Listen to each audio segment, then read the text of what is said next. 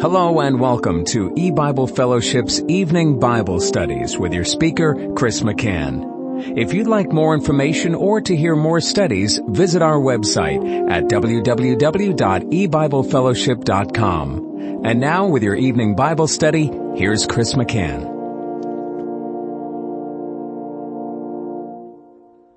Good evening welcome to E-Bible Fellowship's Bible study in the book of Revelation. Tonight is study number 15 of Revelation chapter 18, and we're continuing to look at verse 7. Revelation 18 verse 7 says, How much she has glorified herself and lived deliciously, so much torment and sorrow give her, for she saith in her heart, I sit a queen, and am no widow, and shall see no sorrow.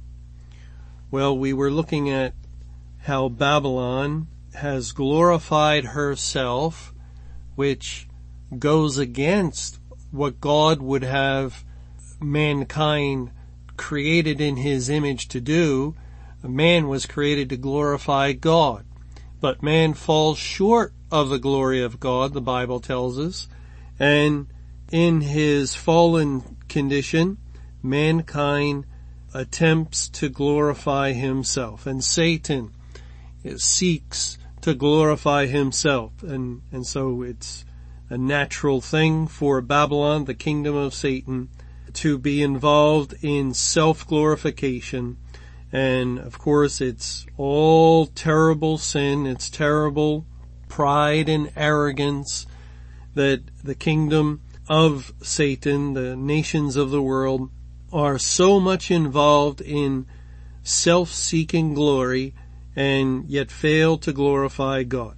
Well, it also says here how much she has glorified herself and live deliciously. Now, uh, this word deliciously, which is Strong's number 4763, is found twice in Revelation 18, and a related word is found also one time in Revelation 18. In Revelation 18 verse 9, it says, and the kings of the earth who have committed fornication and lived deliciously with her shall bewail her and lament for her. And that's the same word that we have here in verse 7. And also back in verse 3, it says there, for all nations have drunk of the wine of the wrath of her fornication, and the kings of the earth have committed fornication with her, and the merchants of the earth are waxed rich through the abundance of her delicacies. And the word delicacies is the related word to this word translated as live deliciously. These are the only places this particular Greek word and the related word are found. So we, we can't uh, turn elsewhere to get any, any further commentary on it. We have to just see how God is using it here. What we can see is that it has to do with delighting in and enjoying the pleasures of sin or the riches of this world. And uh, that is certainly true of the people of the world. They do live deliciously. They uh, indulge very much partake of the things of the world. Well, it goes on to say in verse 7, so much torment and sorrow give her. And this word torment is Strong's number 929 and we've seen it a few times before in the study of Revelation. If we go back to Revelation chapter 9, we read uh, concerning the locusts in the day of judgment. It says in Revelation 9 3, And there came out of the smoke locusts upon the earth, and unto them was given power as the scorpions of the earth have power, and it was commanded them that they should not hurt the grass of the earth, neither any green thing, neither any tree, but only those men which have not the seal of God in their foreheads. And to them it was given that they should not kill them, but that they should be tormented five months, and their torment was as the torment of a scorpion when he striketh a man. And uh, as we've discussed in a good amount of detail previously, the torment in view here in the day of judgment that the locusts are bringing and the locusts are a picture of God's elect, the complete number of them, the whole company of the elect, everyone that God has saved. And that fact permitted God to shut the door of heaven to end his salvation program. And that is the cause of the torment for the unsaved people of the earth. And verse 6 of Revelation 9 goes on to really say that, as it says, and in those days shall men seek death and shall not find it, and shall desire to die, and death shall flee from them. The death they will seek is the death in Christ or identification in the death of Christ, which comes with salvation. And, and yet they'll seek that, they'll seek to be saved, to have their sins paid for by Christ and, and thereby dying in Him, and yet they will not find that death. They will desire to die and death will flee from them or salvation will go far from them and they will not be able to obtain it. And that um, primarily is the torment that God is tormenting the unsaved people of the world with for five months. As five months is a figure of the complete duration of Judgment Day. The Judgment Day very likely will be a period of 1600 days, but it's typified as five months. Just as the Great Tribulation was 8400 days and was also typified in a couple of places as seven months.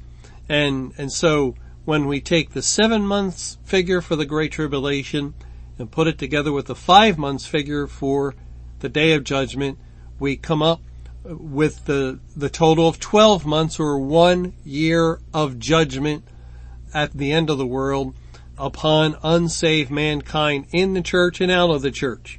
And, and that again, um, at this time, the judgment of God is the conclusion of his salvation program.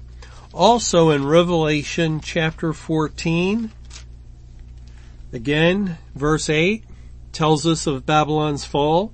And then in verse 10 and 11, it says the same shall drink of the wine of the wrath of God, which is poured out without mixture into the cup of his indignation, and he shall be tormented with fire and brimstone in the presence of the holy angels and in the presence of the Lamb, and the smoke of their torment Uh, ascendeth up for ever and ever, and they have no rest day nor night who worship the beast in his image and whosoever receiveth the mark of his name. Now again, this is the beginning of judgment day, which began on May 21, 2011, and all the days thereafter, the days after the tribulation that Mark 13:24 tells us about. That is when God is administering the cup of wrath to Babylon, to all of the unsaved people of the world and and um, Satan and the fallen angels as well are tormented with fire and brimstone in the presence of the holy messengers. God's elect are still alive and living on the earth during the day of judgment. Here we are. And at the same time, God is administering the cup of wrath. It's right in our presence. We are witnesses in the presence of the holy angels and in the presence of the Lamb, who is of course the Lord Jesus Christ, and the smoke of their torment. That is, the torment involves again the finalization of the shut door of the light of the gospel put out and so forth. And it's as though spiritually this is burning the wicked. It, they are uh, in the fire of the wrath of God, and the smoke of the unsaved is rising up. And this, God calls this the smoke of their torment, ascendeth up forever and ever. Or, we've seen this before and talked about this before. The Greek word translated as for can rightly be understood as to or unto. So their smoke uh, ascends up unto the point of ever and ever or the point of eternity. That is, they suffer the wrath of God in time while the world's continuing up until the completion of all things for this world. Then the world is destroyed and so is their torment ceased and and so they suffered unto forever and ever because then at that point God brings in the new heavens and new earth and eternity future. And notice here again in Revelation 14, the end of verse 11, and they have no rest day nor night. And the, the word rest can be shown to tie into resting in salvation in Christ. But there is no salvation, so none are able to rest in Him day or night throughout the period of judgment day, the prolonged period of time in which God is pouring out His wrath. And so th- this is a period where unsaved man cannot rest day or night throughout the entire 1600 likely days of the prolonged judgment. Well, so we see why God is referring to torment because the previous verse, verse 6 of Revelation 18, mentioned the cup of wrath. Well, just as in Revelation 14, God was meting out justice through the, the cup of his wrath, and he spoke of the torment of the unsaved. Well, here too, reward her, even as she rewarded you, double unto her double according to her works, and the cup which she has filled, fill to her double. That is now, two thirds are impacted with the judgment on all the world rather than the judgment exclusively on the church, one third. And, and so that's been doubled. And then God points out Babylon's tremendous sin, her great pride, how she's glorified herself and lived deliciously. And, and then he says, so much torment and sorrow give her. Now the word sorrow is Strong's 3997, and this word actually means to mourn, to mourn as when someone dies. And um, that's why it goes on to say here in the rest of verse 7, uh, so much torment and sorrow give her, for she saith in her heart, I sit a queen, and am no widow, and shall see no sorrow. And again, it's the same word, translated as sorrow twice in this verse, but notice it's used in association with Babylon saying that she is no widow and shall see no sorrow because a widow means that uh, the husband has died, someone has died and you mourn. And, and so Babylon is saying, oh no, not me, I'm no widow and I will not see mourning. I will not sorrow over the loss of, of a husband at all. Uh, that, that is not for me. Well, this word is translated as mourning. Uh, for instance, in James chapter 4, James 4 and verse 9, it says, Be afflicted and mourn and weep. Let your laughter be turned to mourning and your joy to heaviness. Humble yourselves in the sight of the Lord and he shall lift you up. But this is the problem of the world. They, they laugh now. They are not broken in heart.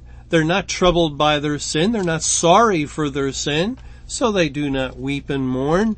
There, there, there is no fear of God before them, and so they're not apparently in trouble as other men. Uh, this is all language that the Bible uses.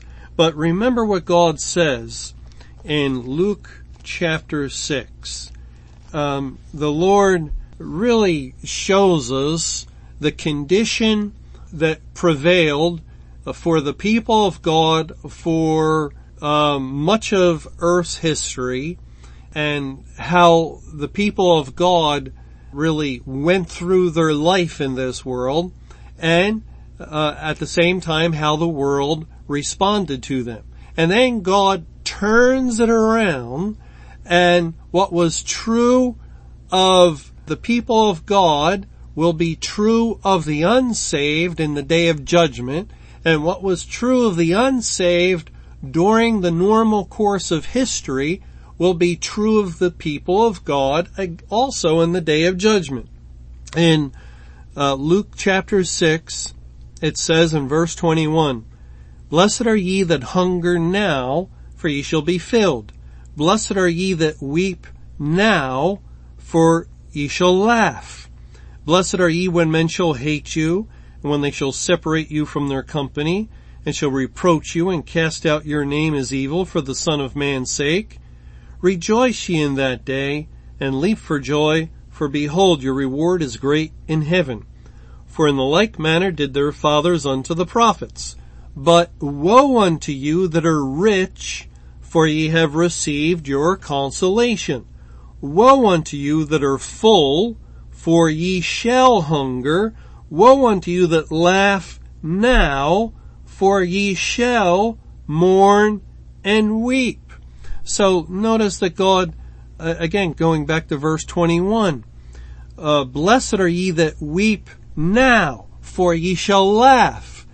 And, and that would be the true believers, the elect that are humbled and broken and made contrite and, and lowly. They, they see their sin and God deals with them according to their sin and, and so forth. They're, they're chastened every day and uh, really life can be very difficult and was very difficult for the child of God. And on the other hand, woe unto you that laugh now. At that time, well, the world laughs. They, they dance and play and uh, eat, drink and be merry for all is well. And, and that has been the theme of the people of the world all through history.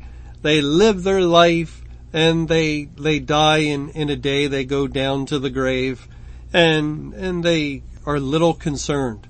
And so they laughed while they lived. But God says those that laughed now or during the day of salvation, when God's people were bringing the gospel with weeping as the psalm tells us, uh, and with sorrow and mourning and and sackcloth. Uh, that's how the gospel was was brought, and at that time the world laughed. But but that was the day of salvation. Then in the day of judgment, everything is turned around. It's reversed. It, it's completely opposite. Those that laughed now mourn. And those that mourned, the children of God, now laugh. And uh, of course it, it doesn't mean literally. Uh, we're, we're not laughing at the calamity of mankind, but it's how God is viewing it. God spiritually is looking at things completely differently. The true believers are not going forth in mourning, uh, in brokenheartedness, bringing the gospel with the hopes that people might hear and become saved anymore. That's not happening. We're publishing news of Babylon's fall. We're feeding sheep, but we're not uh, bringing a gospel that, that can save anyone. And that's a big difference. And now God likens the unsaved people of the world um, to those that are weeping and mourning at this time. That's why in Revelation chapter 18, it's Babylon's fall. It's the day of judgment. And what do we read? We read in verse 8 of Revelation 18. Therefore shall her plagues come in one day, death and mourning. And that's the same word, translated as sorrow, death and mourning, and famine, and she shall be utterly burned with fire, for strong is the Lord God who judgeth her. And then in verse 9, and the kings of the earth who have committed fornication and lived deliciously with her shall bewail her and lament for her when they shall see the smoke of her burning, standing afar off for the fear of her torment, saying, Alas, alas, that great city Babylon, that mighty city, for in one hour is thy judgment come, and the merchants of the earth shall weep and mourn over her, for no man buyeth her merchandise any more. And we'll find that language with the kings of the earth, the merchants of the earth, the shipmasters, they're weeping and mourning. No more laughing. No more um, rejoicing in life, in the world. And, and they had lived deliciously. They had lived in the abundance of the delicacies of Babylon without a care in the world. But now, spiritually, God is saying it's all changed and now those that laugh mourn and those that previously mourned the true believers now are to laugh. Remember what we read in that psalm in Psalm 137, which started out by the rivers of Babylon in verse 1. There we sat down. Yea, we wept when we remembered Zion. And then towards the end of the psalm, there's been a change, a, a change in program. It says in Psalm 137 verse 7, Remember, O Jehovah, the children of Edom in the day of Jerusalem who said, Raise it, raise it, even to the foundation thereof. O daughter of Babylon, who art to be destroyed, happy shall he be, that rewardeth thee as thou hast served us. Happy shall he be, that taketh and dasheth thy little ones against the stones. And the word happy means blessed, but it, it is indicating the weeping has passed, the time of mourning is over for God's people. Now Babylon is the one weeping. Babylon is the one mourning.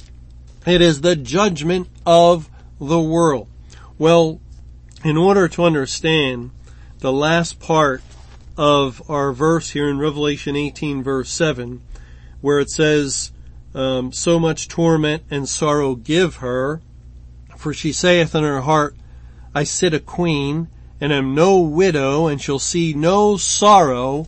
We're going to go back to Isaiah chapter 47. Now we're not going to do it in this study, but, but just to give you uh, some advance notice, you, you can look over Isaiah 47 and you'll find that it discusses Babylon and the same language is found there. Let me just read a verse that we will come to.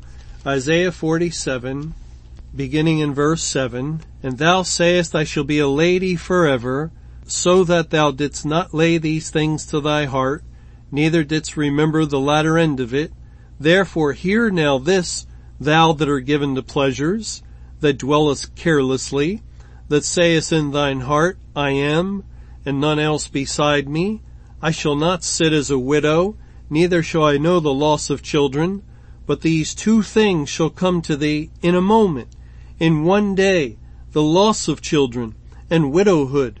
They shall come upon thee in their perfection for the multitude of thy sorceries and for the great abundance of thine enchantments. So we see that Revelation 18:7 is really um, quoting from this verse in Isaiah 47. So Lord willing, in our next study, we're going to go back here to Isaiah 47 and take a closer look. Thanks for joining us for E-Bible Fellowship's Evening Bible Studies. You can hear these studies Monday through Friday over Paltalk, Skype, E-Bible Fellowship's webcast audio, or over your phone. For more information or to hear other studies, visit www.ebiblefellowship.com. Until our next study, may the Lord's perfect will be done.